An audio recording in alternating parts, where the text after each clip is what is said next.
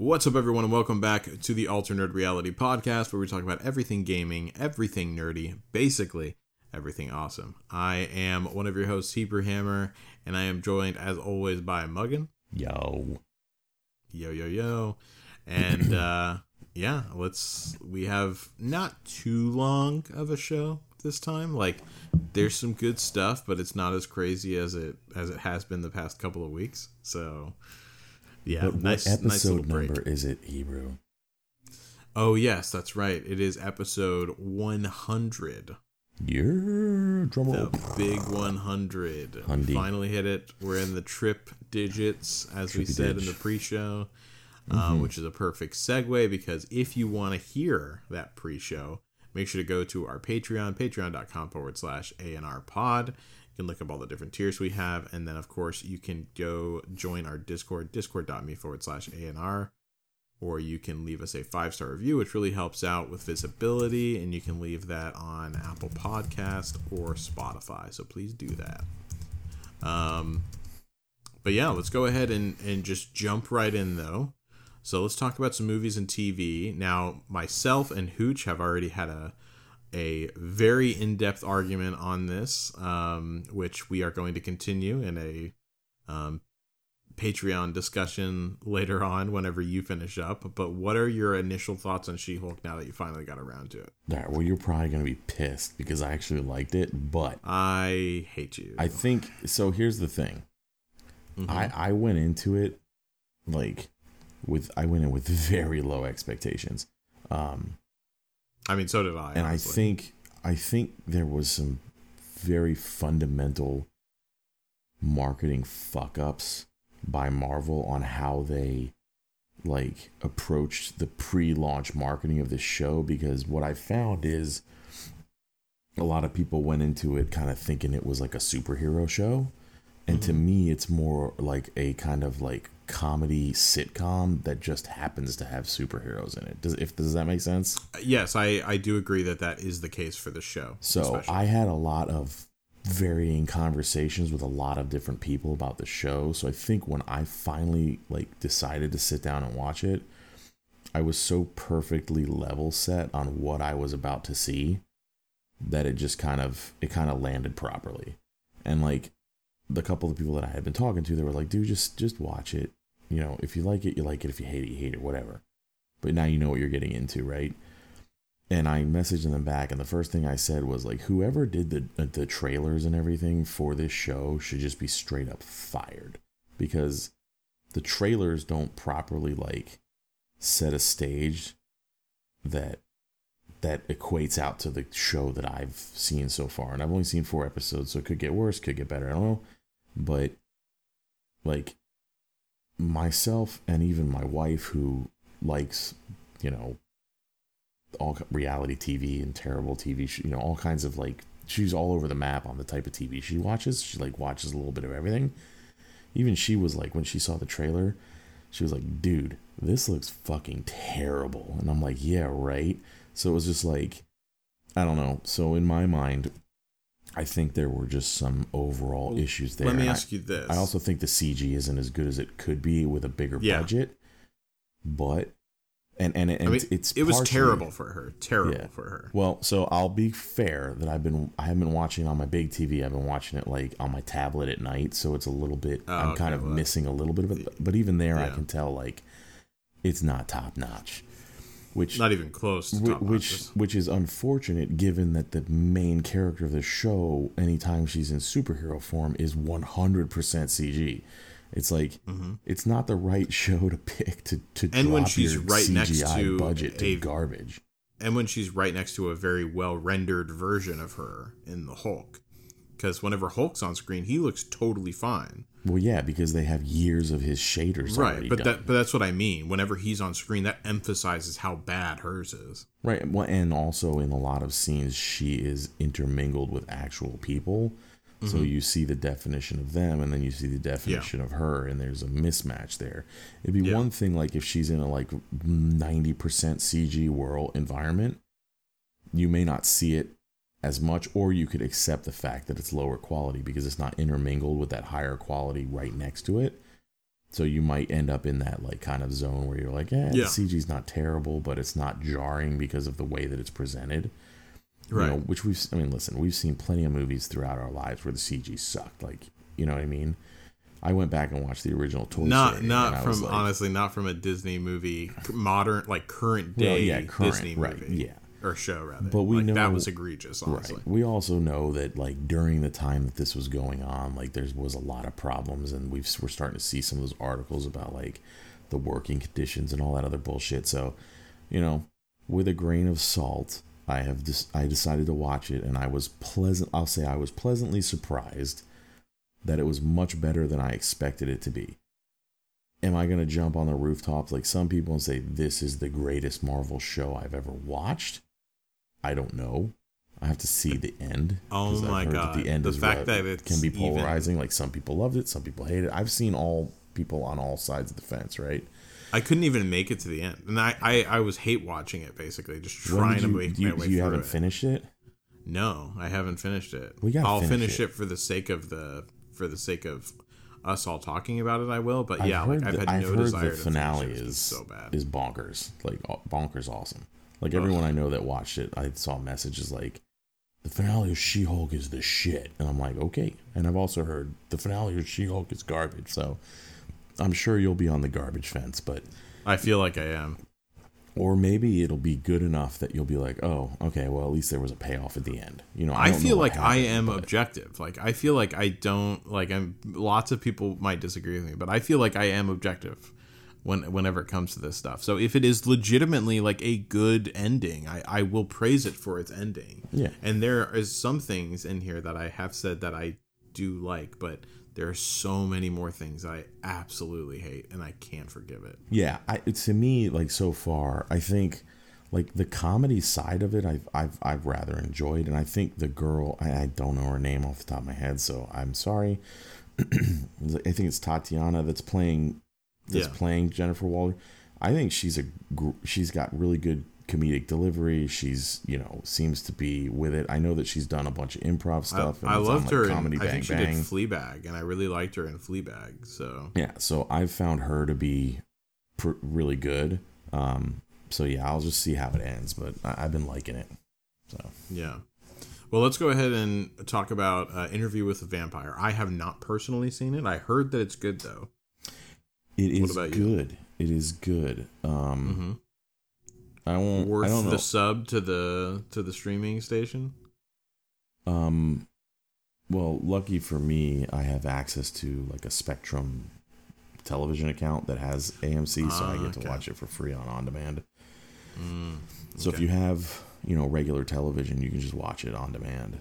Um, but it's interesting because when I was watching it, um, today's episode, because it's only on episode three and it just dropped, Mhm. the episode three came out yesterday.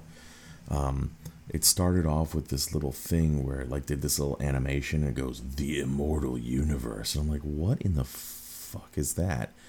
so apparently they've got an, another show coming from AMC, the May the Mayfair Witches, which was another Anne Rice book series. My wife said she actually she read all those books.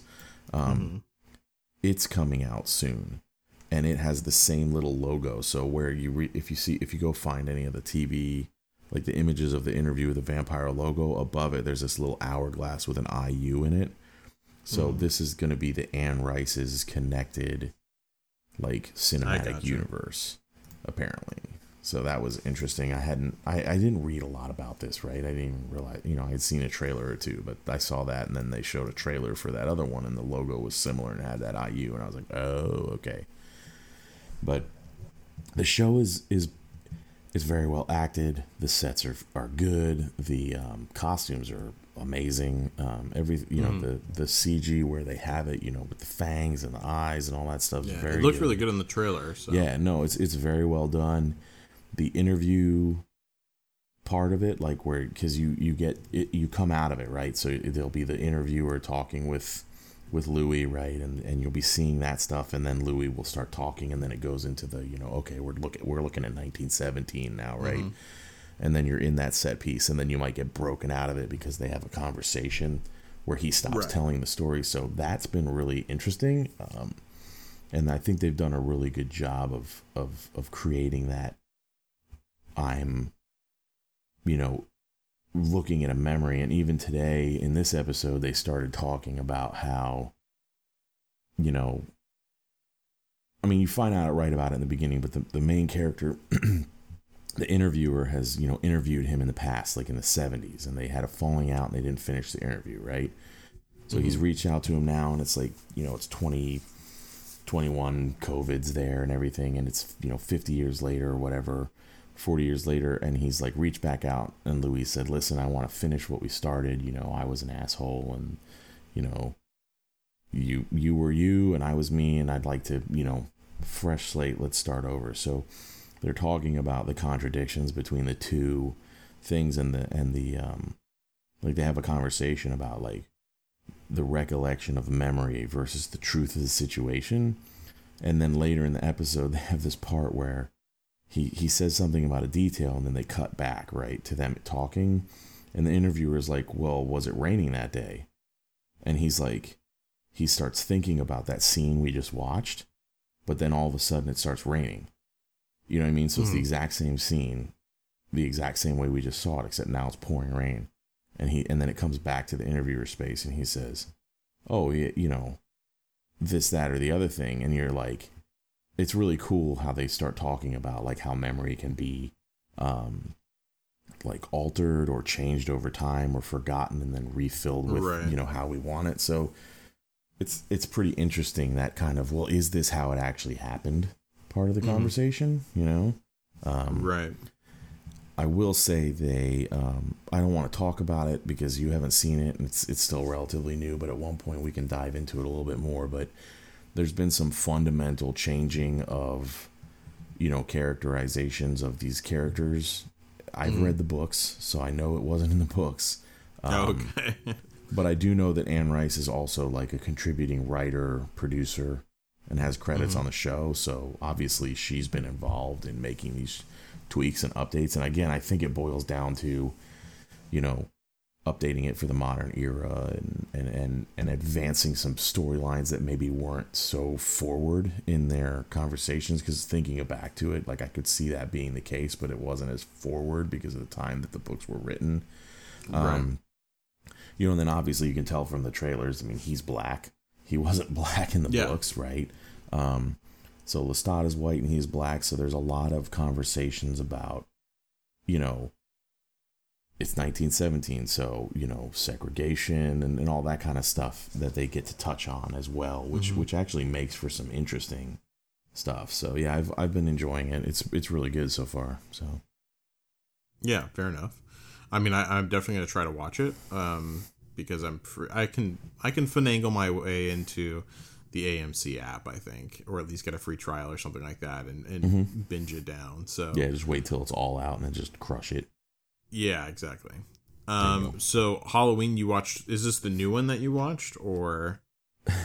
so, my uh, one of my wife's coworkers was like, "Hey, you know, we need to watch the new one that, that's coming out, right? That just came out. Oh boy, Halloween yeah. ends or whatever. So he was like, he was like, listen, just watch the original and then watch the two newest ones that are part of this new trilogy, and then you can skip everything in, in the middle. So mm-hmm. it was we so we started with the, you know, the one from '78, original Halloween, right. and then we watched the 2018 and the 20 2020 uh, right. ones. You know, Halloween and then Halloween Kills and then she went and saw Halloween Ends today with her coworker while I watched the kids. But it's also mm. on Paramount Plus, so then we're she's gonna watch it again with me this okay. week so that I can see it. But he wanted to go see it in the movie theater, thinking, you know, oh yeah, movie theater, you know, experience with this kind of movie would be really cool. So they all went as like a big work thing and did mm-hmm. it. So yeah, it's uh, she said it was awesome. She said the finale, the final movie was awesome.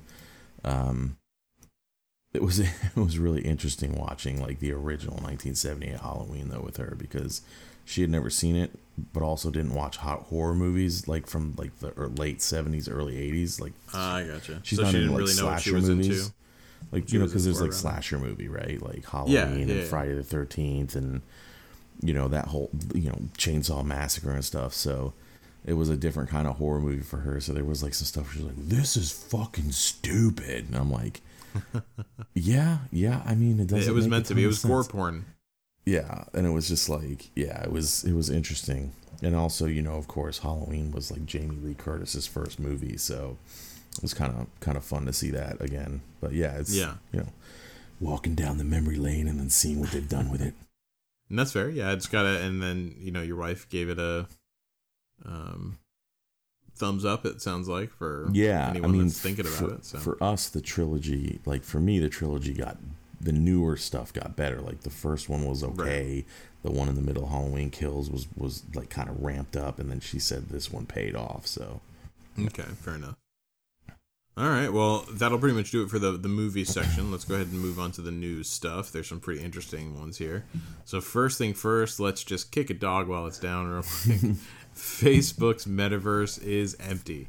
So I whenever I saw this, I first of all said, "Of course it is," and then I laughed because uh, everything that basically everyone thought um, whenever this announcement was made, and he was like, Zuckerberg was like, "It's going to be taking everything by storm."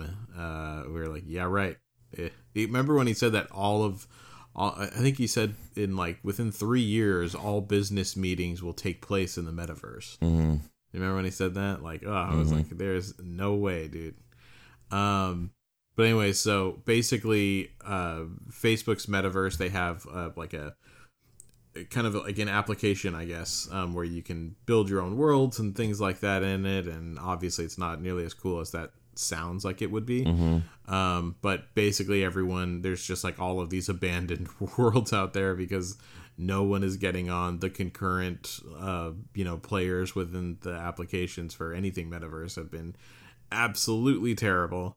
Um, including there was another article I didn't even put it in here, but just as a quick mention, um, there was a uh, metaverse um, game dev company that I forgot what they were called, but they were offended because uh, some news publication mentioned that they only had that they probably only had like 34 concurrent um, subscribers and they were like no we don't we have 8000 Mm-hmm. Yeah, I then- remember that. yeah not realizing that 8000 is an incredibly low number for concurrent players so that is nothing to brag about my friends. So yeah basically you know the vr metaverse situation is just not at all what it's supposed to be and it's 0% surprising to most people i would imagine. Um, and they've invested so like a whole i guess the joke's on us ultimately because the amount of money that could have went to programs that would actually benefit people oh my god it's so sad to know that that much money was just wasted because it's like they're up to at least like 4 billion Oh yeah, it's bil- already. billions of dollars. You know Yeah. the thing, you know, and and now they've they initially were hoping for five hundred thousand active users. Um, Now they've revised it to two hundred thousand active users, Mhm. which is still, you know, that's lofty I, considering I, I are. think yeah. so as well. I think, you know, we we've talked about this before, but um, you know, I don't know. It's there's not an. It's still not enough. You know, there's not enough VR headsets out there to generate the, you know, the um, the user base that these people think they can get. You know what I Yeah. mean? It's just like, and and honestly the the technology isn't really there yet either like it's not it's really not super appealing like you have to really be in on the idea of VR to want to play it like that's got to be your driving force uh, for the player you know what i mean because you're never going to grab someone or you are most likely not going to grab someone and have them be brought into a game or a community or anything like that with you know the look of anything VR because it's going to look terrible next to anything else, right? Mhm. So yeah, it's just it's fundamentally flawed in, on so many levels just to begin with. Yeah, yeah, and I think there's so many problems with the technology right now, in that, in, you have to buy a three hundred dollar headset, but then you also need Yeah, the barrier to entry. You also need a pretty beefy gaming rig to run it, and even the mm-hmm. isn't one of them like the Quest Two like standalone or something like that, but just got a price bump too. Well, yeah, but it's just like it's it, even by being standalone, it doesn't it doesn't have the power. I think that's the one that's standalone, but but anyway. Yeah, the the Quest is that's the one I have. The Quest you can do it on the computer, which you need a good gaming rig and very specific things to do. By the way. Um, or you can do it as a standalone, but you're very limited on the things that you can play and do. Yeah, because the, uh, like when it's when it's not hooked up, it's like an Android device, right? Basically. Exactly. Yeah. Yeah. I mean, it's it's. I think you know, in that regard, that's a smart move by them to do because you can play it connected for better, or if you can play yeah. it, you know, if you don't want to have a wire and you don't want to have to connect and all those other things, you can do some things like, v, you know, VR chat is something that you should probably be able to do no problem. Do you know right. what I mean? Um, uh, anyway, yeah. So I think, um, you know, I think in 2022, like right after Christmas, December 27th, they said they were around 10 million units. Um, mm-hmm. So yeah, I don't know. Who knows how many units are actually out there at this point? Because I think they're being kind of coy about it. But yeah, if you if you and there the new reports are also saying that that they find that like what was it? Let me see if I can find it. Um, it was like ninety percent, or like a, it was like a huge half of all Quest headsets stopped being used by players after six months. That's what happened with me, actually, for the, so for the most part. You, yeah, you you play those couple of like games that everyone's like, oh, you got to play Beat Saber and that Star Wars lightsaber thing, and that's exactly you know, this, that, and the, the other thing. Played, yeah, you know, you play Half Life Alyx, and then mm-hmm. and then you're like, cool. Um, so I guess I could play Skyrim for the fifteenth time, but in VR which was, this time, which was terrible, move, by the way. I just move on with my life. Um, yeah, I I tried Skyrim on it, and honestly, it was so. St- the teleport movement thing is honestly just the dumbest thing. Uh, so yeah, I'm, I cannot be in on it. For me, the one the one that I've heard is is like one of the best representations of like what gaming could be. Is um that new that EA Rogue Squadron that came out and was like only like forty bucks or whatever. Mm-hmm. I've heard that the VR in that game is amazing. Yeah, I heard that's because since too. it's a space game, you don't have to worry about that teleport movement bullshit. Yeah, um, you have um, less limitations. And then you can like look around the cockpit and like see when you're dogfighting, you can like you know you can look behind you and see the ship that's chasing you and stuff. Like mm-hmm. that's where now VR takes an already good experience and makes it better. Right. It's not like but, a gimmick where I can teleport to the vendor and put a bowl on his head. Woo! Right. But even then, with all of that, like you are also still looking at really shitty graphics relative to what you would experience with yeah. that game on a console, modern console or PC. Yeah. So, but anyways, well, let's go ahead and move on to the next section here, and that is GameStop is an absolute mess now. It's in desperation mode basically they have resorted to I mean, uh, not every single GameStop, but uh, lots of GameStops have um, been reduced to selling basically a whole bunch of toys that many of which have absolutely nothing to do with gaming. And on top of that, I've also heard a new trend for parents to do. It's called GameStop sitting, which is where they just drop their kids off at a GameStop and just let them chill there and let the employees deal with them. Where and the employees have been uh, like all over the place. Employees have been basically like i am so tired of playing the babysitter for these people who just let them come in and then they stay for hours on end because they just don't want to deal with the kids. Yeah. So yeah i read that i read an article about right that too and they like come in and they're like how was my son it's like what the yeah fuck? i guess one person had even said like some lady dropped off her like seven year old, mm-hmm. and then the kid left. You know, it was in like oh, a mall, God, and the yeah. kid like left, and the lady comes back like got mad at him. Forty five minutes later, and started yelling at him. Yep. Why did you let my kid leave the store? And he's like, "Man, like, I I am I'm just a, running a I'm store. a retail cash register clerk. I'm I'm not a babysitter. Exactly. We don't tell our customers they can't leave. Like, go find your kid. Yeah, you know, like." as far as I knew, you were next door, and he just went back to you. Like that's not mm-hmm. my job. So yeah, Exactly. it's it's been a thing. Apparently, you know, that's a, been a thing for for for as long as those places have been there. But it's just like people. I think the problem I think is the problem that- is people are being entitled about it. Like you should be. Why it's like I think that combined with the fact of like what else is GameStop useful for now? yeah, You know what I mean? That Yeah. because it's really kind of hit this mode where GameStop is no longer on the forefront of gaming. Far, far. Well, I think the pro and, and the other thing is like just the change of society. Like when I was a kid, and, Mhm. and even like a you know an early teenager, you know, Mhm. there was an arcade in every mall. And Right. when your mom wanted to go to the mall shopping when I was 13, she just tossed me in the arcade with 10 bucks. And we'd Mhm. play Mortal Kombat and, and Street Fighter and, you know, and just all every everyone would be there. So you wouldn't no, you Right. wouldn't leave. You'd freaking do that. And right next to it was like an Orange Julius or like a you know, Cinnabon or whatever. So you'd go, then you'd go next door and get a snack and go back in and, and play video, video games. So since that's gone, I guess the next closest thing is a GameStop in the mall because they have a, a gaming demo, you know? yeah. Um, but yeah, it's just, that's just boils down to like, my mom wouldn't have left me alone at seven or eight in an arcade and like left for hours, you know? It's Yeah. like, so, sometimes you got to be like a responsible parent here and there. hmm And so Yeah. on top of that, now we have, you know, them these employees dealing with this issue of of having to sell and promote these items that have absolutely nothing to do with anything gaming. Like uh, so, a couple examples are a lemon powered clock, a toddler ball popper, a broken scooter, and an algebra tile set. Mm-hmm.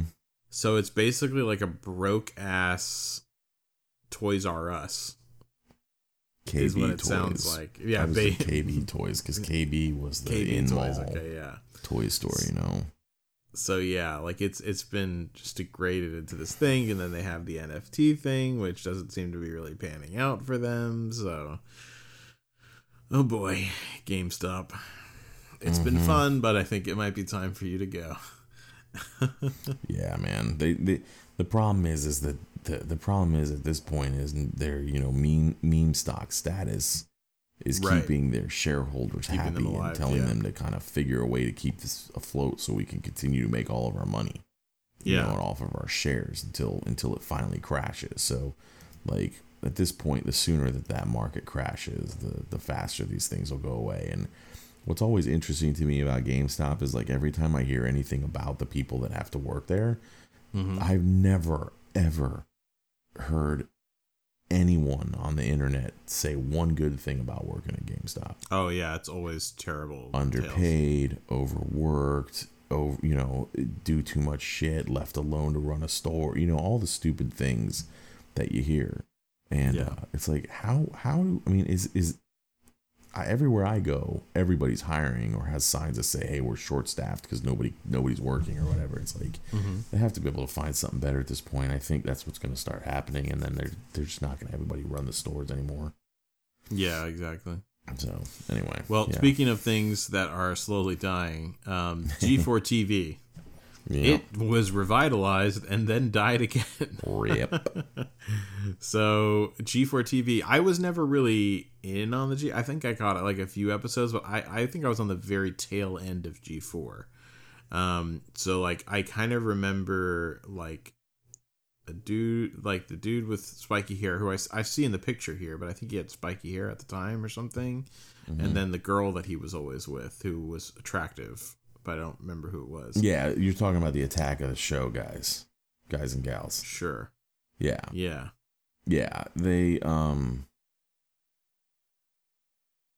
Yeah, they, I mean, it just it never really came back the way it once was, and I think that's just because, like, look, there's nothing that those guys were doing that couldn't be done in a 30 minute, you know, YouTube video. Yeah, And exactly. Now, when that existed, right, when it first came out, when I was Mhm. younger, I feel really weird saying all this, like when I was younger, um, but like these are relics of the past at this point. You know what I mean? Yeah, I remember Um, like seeing trailers and stuff was like the big thing. Yeah, like when they when E3 came, like you were glued to G4 because they were they were giving you all the info because there wasn't like well shit, I can just go to YouTube and watch all the trailers and watch all the press conferences and Yeah. You know, even even you know, ten years ago when YouTube did it, it was in full swing, but E3 was still this this like industry event where only the news went to. Now with like your Nintendo Directs and nobody even goes to E3 anymore. You Yeah, know, exactly. The market has even further changed. I think the market's changed two or three times as far as content delivery since Mhm. G4 was originally on the air. I just they just never got a, got around. They never got back onto the pedestal that they once were, and they're just they're done. Yeah, exactly. So they tried it for a year basically, and and now it's they're calling it done. So Yeah. um, it yeah, dies and, and what sucks is like there's people posting like um the memo went out Sunday evening and people started posting tweets about it and and people like G4 employees were responding like hey this tweet is how I found out I lost my job. Neat. Oh, you know what I mean? Like yeah. yeah it says the the Washington Post Nathan Grayson says a termination was made so suddenly that former G4 employees who requested anonymity due to the signing of non-disclosure agreements told the Post that staff were locked out of internal communications like Slack and Google Drive without any explanation. Wow. Crazy. Gotta love it. Mm-hmm. Well, so that's gone, and man, a lot of negative like closing of things or canceling of things because Nvidia's up next and they cancel their under a hundred or I'm sorry, under a thousand dollar a 40 series card.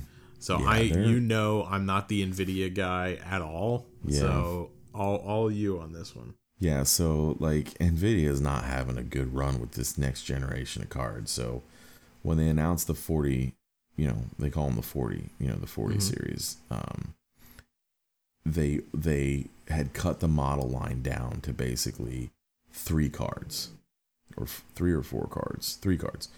So there was there's normally like a 46. There's normally like a you know zero you know something zero 60 and a 70 and an 80 and a 90 right Right, an ascending series. Yeah. so so in this one they announced two versions of the 4080 and Mhm. then the 4090 Mhm. okay um and the the 4080s they released a they they announced a 12 gigabyte version for 900 bucks as the Mhm. cheapest graphics card they were putting out which is Mhm. ridiculous um and everyone flipped their shit on it to begin with that it was just too much money for the base level of the card Yeah, for and then they the announced a 16 gig which was $1200 so $300 price increase so then people were were looking at the specs right and they Mhm. were saying like wait a minute this 12 gigabyte like 4080 isn't even a 4080 like in a in a thir- in the 30 series this would have been a 4070 because in addition to just being smaller um you know 4 gigabytes less memory it also had like lower clock speeds and less shaders and, and all the things that you normally see the difference between the budget 4070 and the premiere or 4060 and the premiere 4080 um, right. So Nvidia now to to rectify that situation, instead of just being honest and go, going, this is a 12 gigabyte uh, RTX 4070, not a not a 4080. They said, well, there's um, there's uh, what was the wording they used? They said it was just too confusing to the customers to have two cards called a 4080. So we're just gonna get rid of this one. So we cut Um, the lower cost one. Yeah, some people are still you. speculating that they may rebrand it as a as a 4070 and and repush it at 900, but Mhm. it it's just getting ridiculous. Like Uh, yeah, so now you're gonna have two you're gonna have two options. You're gonna have the 4080 at 1200 bucks, and you're gonna have the 4090 at 1600 dollars for the Mhm. graphics card. So like goodbye. There's not going to be like budget gaming PCs for pretty for much longer because as the stocks of the 30 series and 20 series start to run out, Mhm. you know, and with companies like um, uh, EVGA going, well, we're just not going to sell vi- graphics cards anymore because Nvidia Right. sucks so bad. Um, it's looking kind of bleak for the um, the gaming market for graphics cards So we'll see what happens, but not. Oh yeah, Look, looks even worse now too, spot. considering what happened in China yesterday. So, Oh, what happened there? I, mu- I must have missed that. oh well, all of the um, like so, Biden signed an order basically saying that everyone in China that's dealing with manufacturing chips, all Americans that are dealing with uh, manufacturing chips, if they do not resign immediately, and I'm talking 24 hours, Mm-hmm. then they lose their American citizenship. And I'm not kidding. This was a real thing. What? And so overnight, yep, you can look it up real quick if you want. Overnight, Jesus. everything just shut down. China is no longer producing any chips. And second, guess where the most chips are made in the world outside of what China was just the other day mm-hmm. is Taiwan. So they're about to go hard on getting Taiwan because they need to manufacture chips. And they've been stockpiling the ability, like the uh, you know requirements to do so, so like gold and uh, platinum and stuff like that. So, anyways, shit just got real crazy um, in regards to anything chip related. So, yeah, pretty pretty nuts. Did you Google it? Yeah, I did. So Yeah. apparently they did it because they're concerned about China's uh, crucial to their commercial and military ambitions. Yeah. I, I wonder if they thought about China and that China and Russia basically have been getting buddy buddy recently, and they've both been stockpiling all of the resources to make chips. When have they not been buddy buddy? That's the thing. It's like the Well, that's what I say, they got- countries in the world. Like, of course. Yeah, they've gotten friends. super super buddy buddy apparently. Is Yeah, but No, I mean I get it, already. but at the same at the same time, there's not anyone in the U.S. that's. But also, I mean, that's chips. that's crazy. Like, how unfair is that? As you, as an American citizen over in China, give up your job immediately or lose your fucking citizenship. Yeah, well, hopefully That's pretty crazy, Biden's hooking them all up with their salaries until they find That- a new job. That's what I'm pay. hoping for. Like, I, I I don't know the specifics of it, and he very well might have done this. I really hope that he did.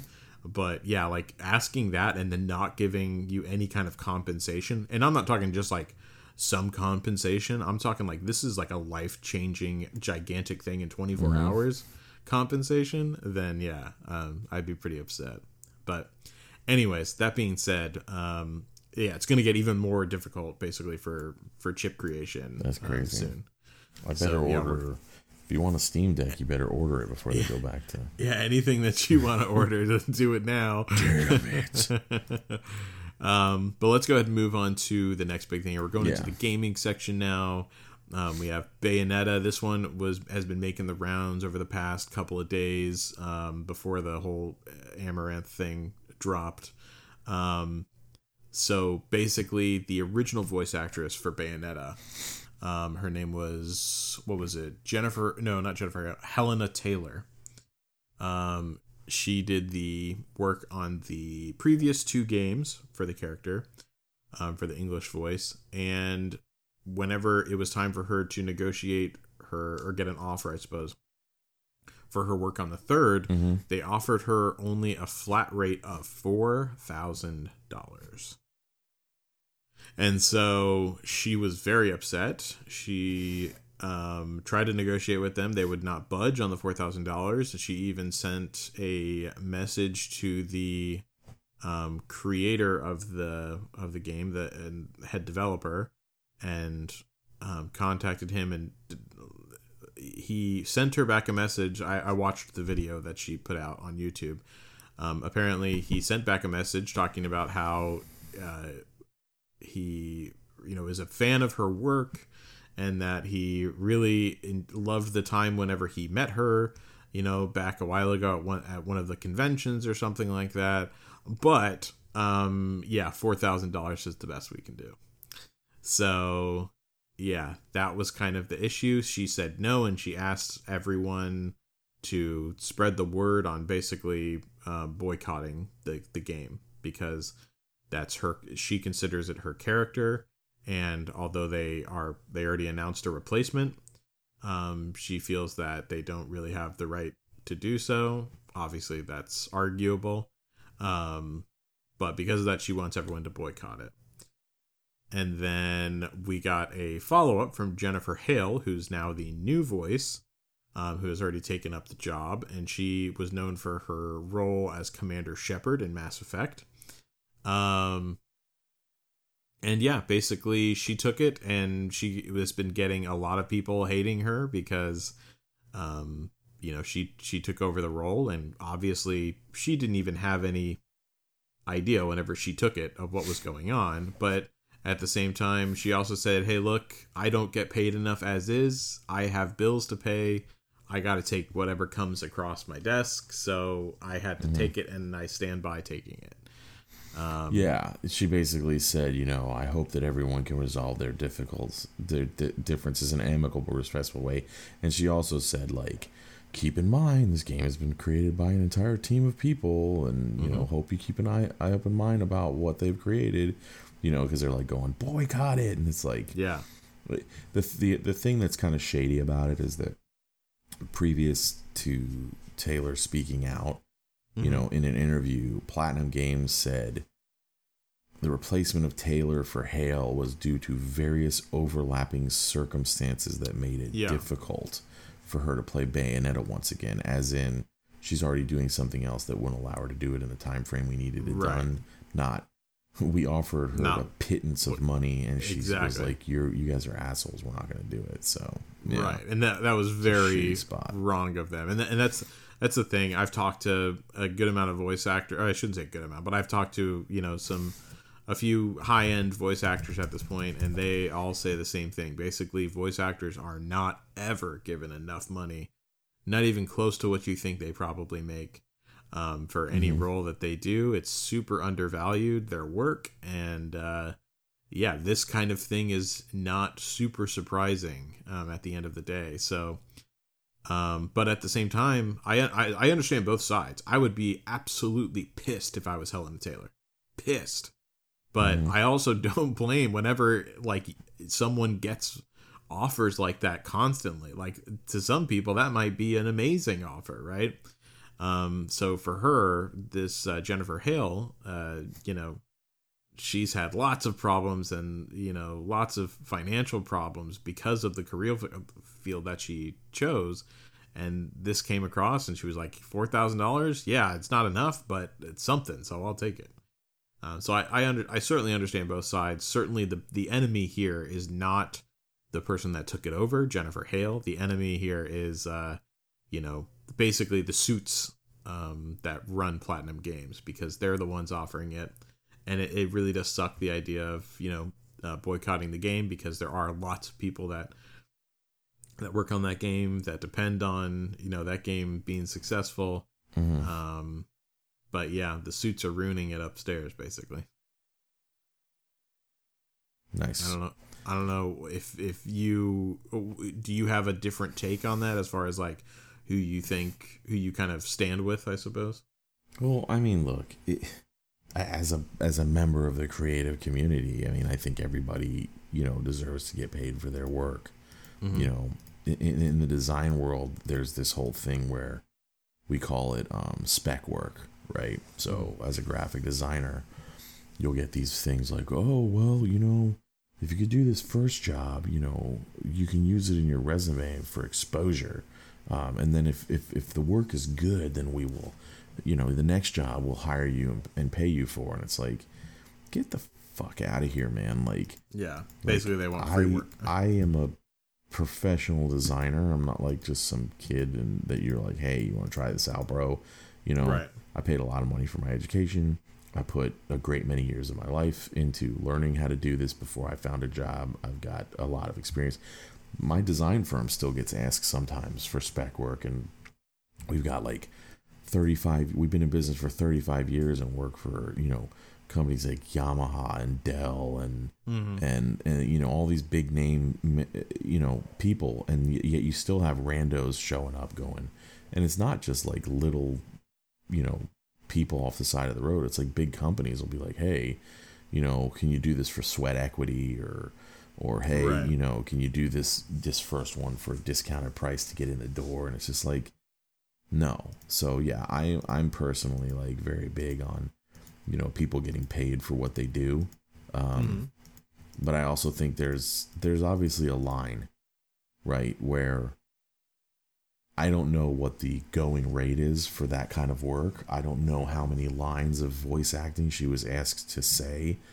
Do you know mm-hmm. what I mm-hmm. mean? Like it's it's it's difficult because without yeah, is it something in, that you can knock out in one afternoon? Yeah, or is without it like more info, multiple weeks. Yeah, yeah, without more info about the specifics, you can't really understand what it is. And you know, I, I'm nothing against either one of the the people, but you know, Taylor is somebody who, or, or Jennifer Hale is someone who has done, you know, well known, recognizable things. And mm-hmm. if she's taking the work, you know, I, guess there's the starving artist, you know, conversation about like, hey, you know, I got to take what I can so I can pay my bills, right? Right. But there's also the idea of, you know, then, you know, Taylor's saying, well, I don't care about the NDA because I can't even afford to pay my car payment. So, you know, what are exactly. you going to do? Take my clothes? And it's like, you probably should have taken the job because you you probably should pay for your car. Um, right. So it's like it's kind of a rock and a hard place where you know you're letting your integrity um, battle against your needs. Yeah, and yeah. and but at the same time, if this is something where you know, as a returning voice actress who's already done multiple games, who's well known in the community, should get a premium payment. I you know what I mean? Yeah. Um, so like you know, it's like if you had if you had Patrick Stewart coming in to do the voice of Professor X versus some you know voice actor that can mimic his voice, you're gonna pay Patrick Stewart more money than you're gonna right. pay the voice actor, and that's just, I mean, that's the unfortunate nature of the beast. I mean, that's also why, like, if you look at Clone Wars, um, mm-hmm. you know, James Arnold Taylor, he he can do hundreds of voices. He was Obi Wan Kenobi, and he sounded pretty damn close to Ewan McGregor. Yeah, definitely. And I don't even know if they even asked and McGregor because they just went. The budget just isn't there to even talk to the guy. But did you and you know? So they got the cheaper option, and he did fantastic. Right. And he's become a really big voice of the community, and everybody knows who he is. And you know, and he's gotten more and more and more work. You know, he he's a very prolific voice actor. You know, like so you know, it's not like they got some rando dude that didn't know what he was doing. They still got a talented vo- professional voice actor. Um, but yeah, no, it's it's a shitty spot to be in, and I, I feel kind of bad for everyone involved because now you've got this air of stink around the game that everyone right. was really excited about. So kind of sucks. Yeah, exactly. But we'll we'll see what happens with it. But um, or, I guess we'll see, you know, how well it sells. That'll be the yeah ultimate teller right there. But exactly. Let's go ahead and move on for now. This is just a kind of small little fun thing. Basically, um, in Cyberpunk uh, for the new update that's going to be coming, uh, mm-hmm. Sasha Grey is going to be the radio host that will be featured in um, Cyberpunk. Mm-hmm. It's going to be a continuously playing thing, and um, Sasha Grey is a former porn star and uh, she was quite good at her job. Let me just say that. Um, but she has been a big Twitch streamer for quite some time now. I think she has like what was it? I don't remember the stats, but I do remember whenever she um, she has more than a million followers on Twitch. More than a million followers on Twitch because she was always like a gaming girl. I actually, and I swear to God, I did not even know who this person was until they started Twitch streaming and they got popular in that and I I saw her in a movie which they even mentioned here it was like what what would you rather or something like that. yeah, like would you was, rather the horror movie in yeah, so yeah. I saw her in that and I was like oh I like I recognized her after I saw her on Twitch. I'm like, oh yeah, she was from that movie. And then I found out what she did, and I was like, oh, I think I might have seen her other places before too. Mm-hmm. but yeah, it's um, it'll be interesting because she is actually quite talented as as a you know uh, personality, I suppose. So um, that'll be cool to kind of add her in there. Still hate cyberpunk with a burning passion, but um, for anyone that's going to be playing now, at least you have that, so that'll be fun.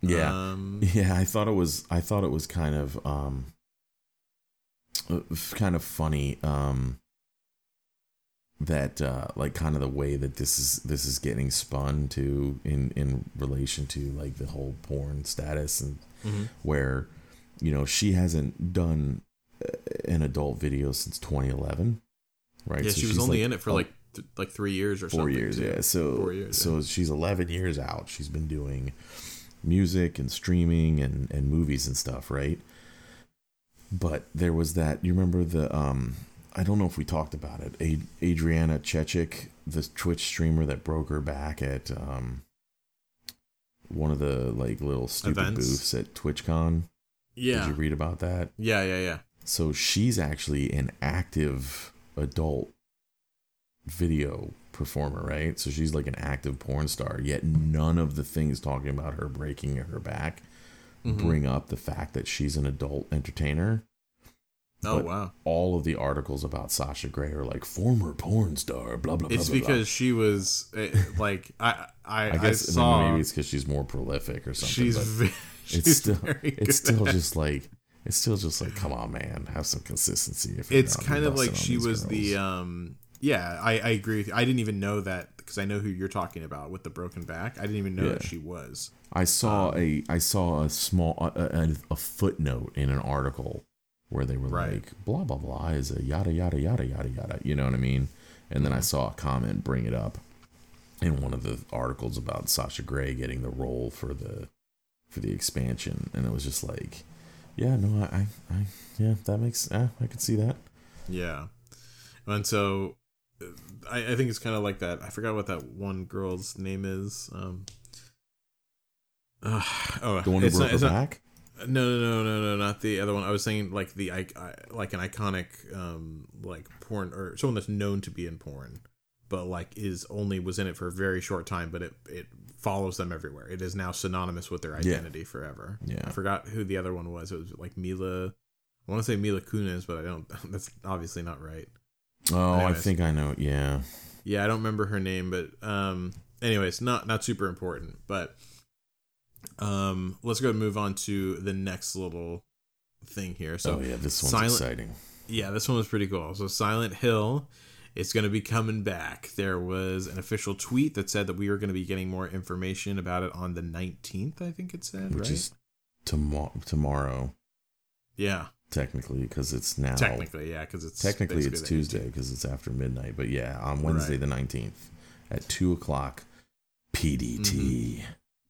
That's right. So that'll be cool. Finally, we're going to be getting another one after a very, very, very long break. Ne- nearly a decade, it says here. So, hmm Yeah, Um, dude. I mean, I remember, I vividly remember playing the first Silent Hill on the Mhm. PlayStation, much like I very much remember playing Resident Evil One on the Mm-hmm. PlayStation, and it just being like, like mind melting, like playing that game. And I will forever be a fan of that series because of it. It's just like, I don't know. It's just there are certain games that kind of leave a lasting impact where you can remember mhm. you know that for for forever you know and i've got my my stack in my brain of the thing of the Right. games where i'm like wow these video games are like basically the pinnacle of and it, and it may not be because they were the best but maybe they were the first to break that ground or they were the you know the most ambitious that seemed successful you know not necessarily like oh since then maybe there's been better survival horror or whatever which i i don't believe uh, for a 2nd Mhm. that there's been better than some of those early resident evil games especially resident evil 4 and you know the first Right. silent hill and like parasite eve i don't know if you've ever played that but god parasite eve was awesome um, such a good good like couple years there for that genre Mm. Mhm. but yeah I, i'm i'm stoked can't wait to see what this they're doing this sounds like it's just good news for everyone Mhm, from mhm. The, from the sound of it. Um. All right. Well, let's. You got No Man's Sky on the Switch. yeah these last couple i threw in here just because i i had a kind of a good week or Yeah. two there um, yeah, you can go ahead and, and just talk about each one because they're they're small. So yeah no i into each one. i picked up no man's sky for the switch um Mhm. you know i knew what i was getting into and i watched some videos and i picked it up and i gotta say dude on the oled It's nice. I am I honestly can't believe that they made that game run that well on that system.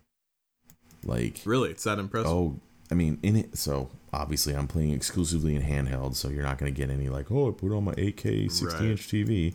Um but in handheld on the OLED, it looks great. There's a, an exceedingly long initial load time, but once you've loaded the game initially, there's very little visible load times. Um, right. Like once you're on planet, like there is, it's seamless. There's no load time. Um, it does have some kind of pop in when you initially load mass areas of new space, like new um, terrain. But it's the dynamic resolution and the kind of the way that the, the you know the, the far distance fogging and, and depth of field and all that stuff works. It's like i haven't really noticed it being quote unquote scaled down yet. And mm-hmm. i've read a lot of reviews and watched a lot of videos where people are like listen i've put like 30 hours into this already and like i've only seen it dip once or twice and it was like there was like crazy stuff going on so yeah i mean it, it looks gorgeous um, they did good work on it. You can tell that it was built, you know, they did a lot of work on on getting it running well. So I've been pretty impressed so far. I think I played like 5 or 6 hours right of it and very much very much enjoyed diving back into that. It's very it's a very chill world. And then with the new update you can even like lower the survival side of the difficulty so it can be like a more chill experience. You can even ratchet it up and make it harder. Um, they had a lot more customization for your your game uh, difficulty mm-hmm. that wasn't previously there, which is nice as well. Right. That's fair. That's fair. Yeah, I've been I haven't gone back to it in a long time, so I can't say anything for myself. But I have only heard good things about it since, and I'm glad that it runs well on the uh, on the Switch. That's for sure. Yeah. So I guess I'll just jump into the next one. So the next one was Torchlight Infinite uh, released uh, PC and mobile. Uh, you know, is it the Diablo Immortal killer? Um, I think that remains to be seen. I think there, there's been a lot of initial controversy over it, where it's like people have been like, "Oh, the developers made it seem like this was like really free to play friendly, but it's really super pay to win." And there's been a lot of arguments about like how pay to one is it, and and you know how much money does it cost to like be the best and, and all this stuff in a game that has no pvp so it's just like you know in diablo immortal you had pvp to deal with right? Mm-hmm. so you were going to be like oh this guy spent a bunch of money. I didn't spend money. I don't have to deal with them right? There's not really anything that makes me have to compare myself to them you know? Right. Uh, but it, in Torchlight Mo in, in Diablo Immortal, you were like you got thrown into a battleground and you got curb stomped by a bunch of whales, right? This one that that doesn't really happen um, because there's no PvP in it at this time. But so what I've read is from people who played the beta extensively was that it, the in corner cases, depending on how things shake out with your character and your build you could see upwards of a 30% increase in your overall power via mm-hmm. spending money. But that was a corner case. In all actuality, the average is around 10%. You know, 10 to 15% really? increase in power, which for me, if dude, if you want to drop, you know, a couple hundred bucks and have a 15% more power than me, if we played the same amount of time and have the same level character, more fucking power to you. I mean, even 30% is like whatever. Like, what's 30%? Right. Like, oh, your 1,000 damage now does, you know, 1,300. Ooh, like, that's going to be the, the difference between, you know, oh, who cares? Because we're on a team running through a dungeon and your extra damage only benefits me. So, yep, cool, whatever. Right. this is like, so I don't know. It has, it, I've, I haven't put a ton of time in. I think I'm like level 20. Um, it's got some, it's got a bunch of layered um, like character progression systems that allow some customization, which seems interesting. But I also wanted to check out Undecember. Um, right. Just because it, it has more of that Path of Exile feel. It's like Torchlight is very cartoon, which it always has been. And Undecember is more kind of living in that Path of Exile Diablo um, style. So we'll see. Yeah, no, I I am definitely like I played a little bit of Torchlight. For me, it was just kind of it just felt like a cartoony Diablo that, and I think Diablo kind of left a bad taste in my mouth. Mm-hmm. Not that I hated it; it's just that I I I just played it so much that I just am not over that grind yet. You know what I mean?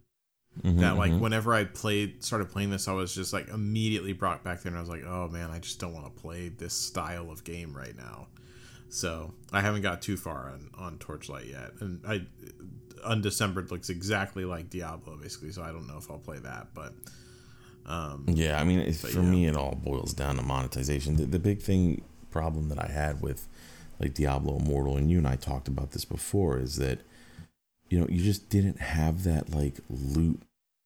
Let's just call it the loot pinata, right? Where as you were playing, loot was dropping pretty consistently, and even if it sucked, you were still seeing things come out, and then you you saw that gold drop, you know, and you're mm-hmm. like, oh shit, you know, here's an item I could really use, and it just it just didn't feel like that was happening enough in Diablo Immortal.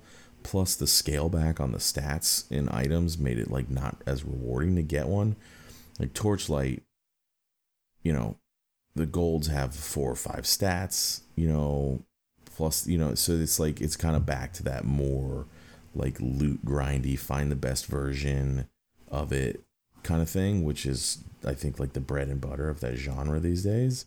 Mm-hmm. Um, and and Undecember feels the same way, but Undecember looks to be more like PO Path of Exile in its um what you call it in its in its skill tree. It's like way more complex in what you can customize your character and and stuff in. Right. So yeah, I think that's the big difference there. That's fair. That's fair. All right, so the last one here. Yeah, so for my board gaming homies, I uh, I actually managed to get two of my Grail games. So I don't know if you're familiar with this term, but like in the board gaming, you know, kind of communities, you talk about like games you really want, but they may be out of print or okay. they're really old. Yeah, I assume you know, the holy grail or, of, of or they're game. very expensive and you just can't afford to buy them. Right. Um, so I came across two of my Grail games um, and was able to trade for them. And uh, so one of them, which is probably near and dear to your heart, is I finally got my hands on a copy of Mechs versus Minions.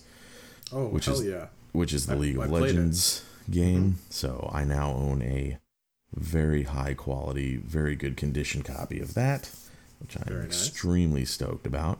Um, yes. But the one that has been like a game that I have been wanting to get my hands on for years now is um, Too Many Bones. Mm-hmm. So I scored a um, third edition copy of the core, but not the small box, the big box. And then because um, they just recently reduced the size of the box to save on shipping, um, so they kind of compacted it down. And then I got um, the standalone expansion Undertow, as well as four of the like expansion characters. And I gotta say, like, I cracked open that core box. Mm-hmm.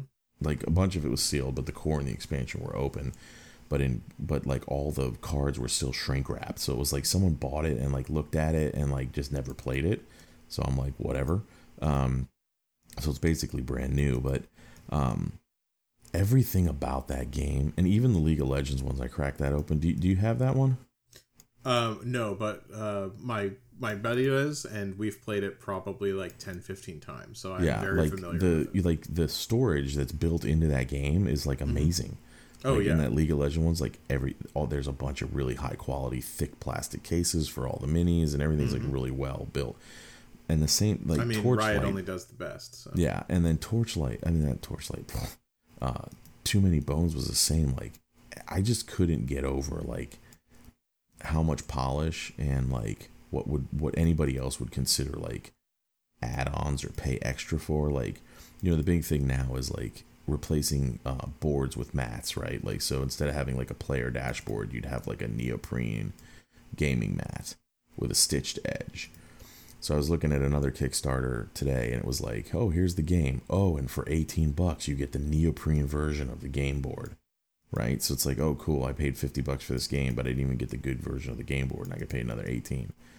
Everything everything in Too Many Bones, all the player mats were neoprene all the dice are thermo or are are the graphics are heat bonded so they're like you can't even tell they're there like as far as like finish on the dice all of the uh, cards are made of pvc plastic so they're completely waterproof and they won't mm-hmm. bend or nick or scuff um, all of the reference sheets are printed on non-reflective plastic with texture, so like you don't have to worry about them wearing out over time. So it's just like everything is like of the highest freaking quality, and you're just like you just crack it, and, and everything comes with there's plastic storage for all the dice and and the chips and everything. I just was like going through it. I was like, God damn it, man! Like, why can't like everybody just go that extra mile? I mean, when you're paying a hundred and something dollars for a board game, like, why am I not getting a hundred dollar value? You're still putting the same crap in there I've always gotten. It's just you're overloading with minis or you're,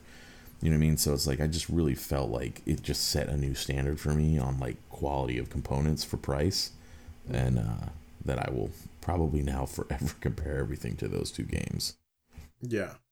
Well, I mean, that, super that's stoked on them. it sounds like they i mean one of them obviously i i know but the other one also sounds like it's very high quality which is very important i feel like especially in, in for the board game community like so i'm glad that you got some of your some of your grail games Mm-hmm.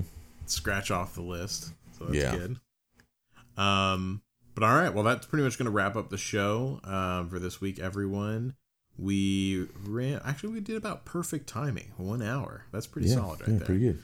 Mhm. all right. Um, well, yeah, that's going to be it for this week, guys. Thank you all very much for listening. We really appreciate it. Make sure to, uh, you know, visit us over on the Discord. Once again, discord.me forward slash uh, ANR, and then the Patreon, discord.me forward slash ANR pod. And leave those reviews. Five stars. Really, really helps. Um, so thank you very much, Muggin. Yeah, yeah. Thank you. And thank you all for listening, and we will see you next time. Peace.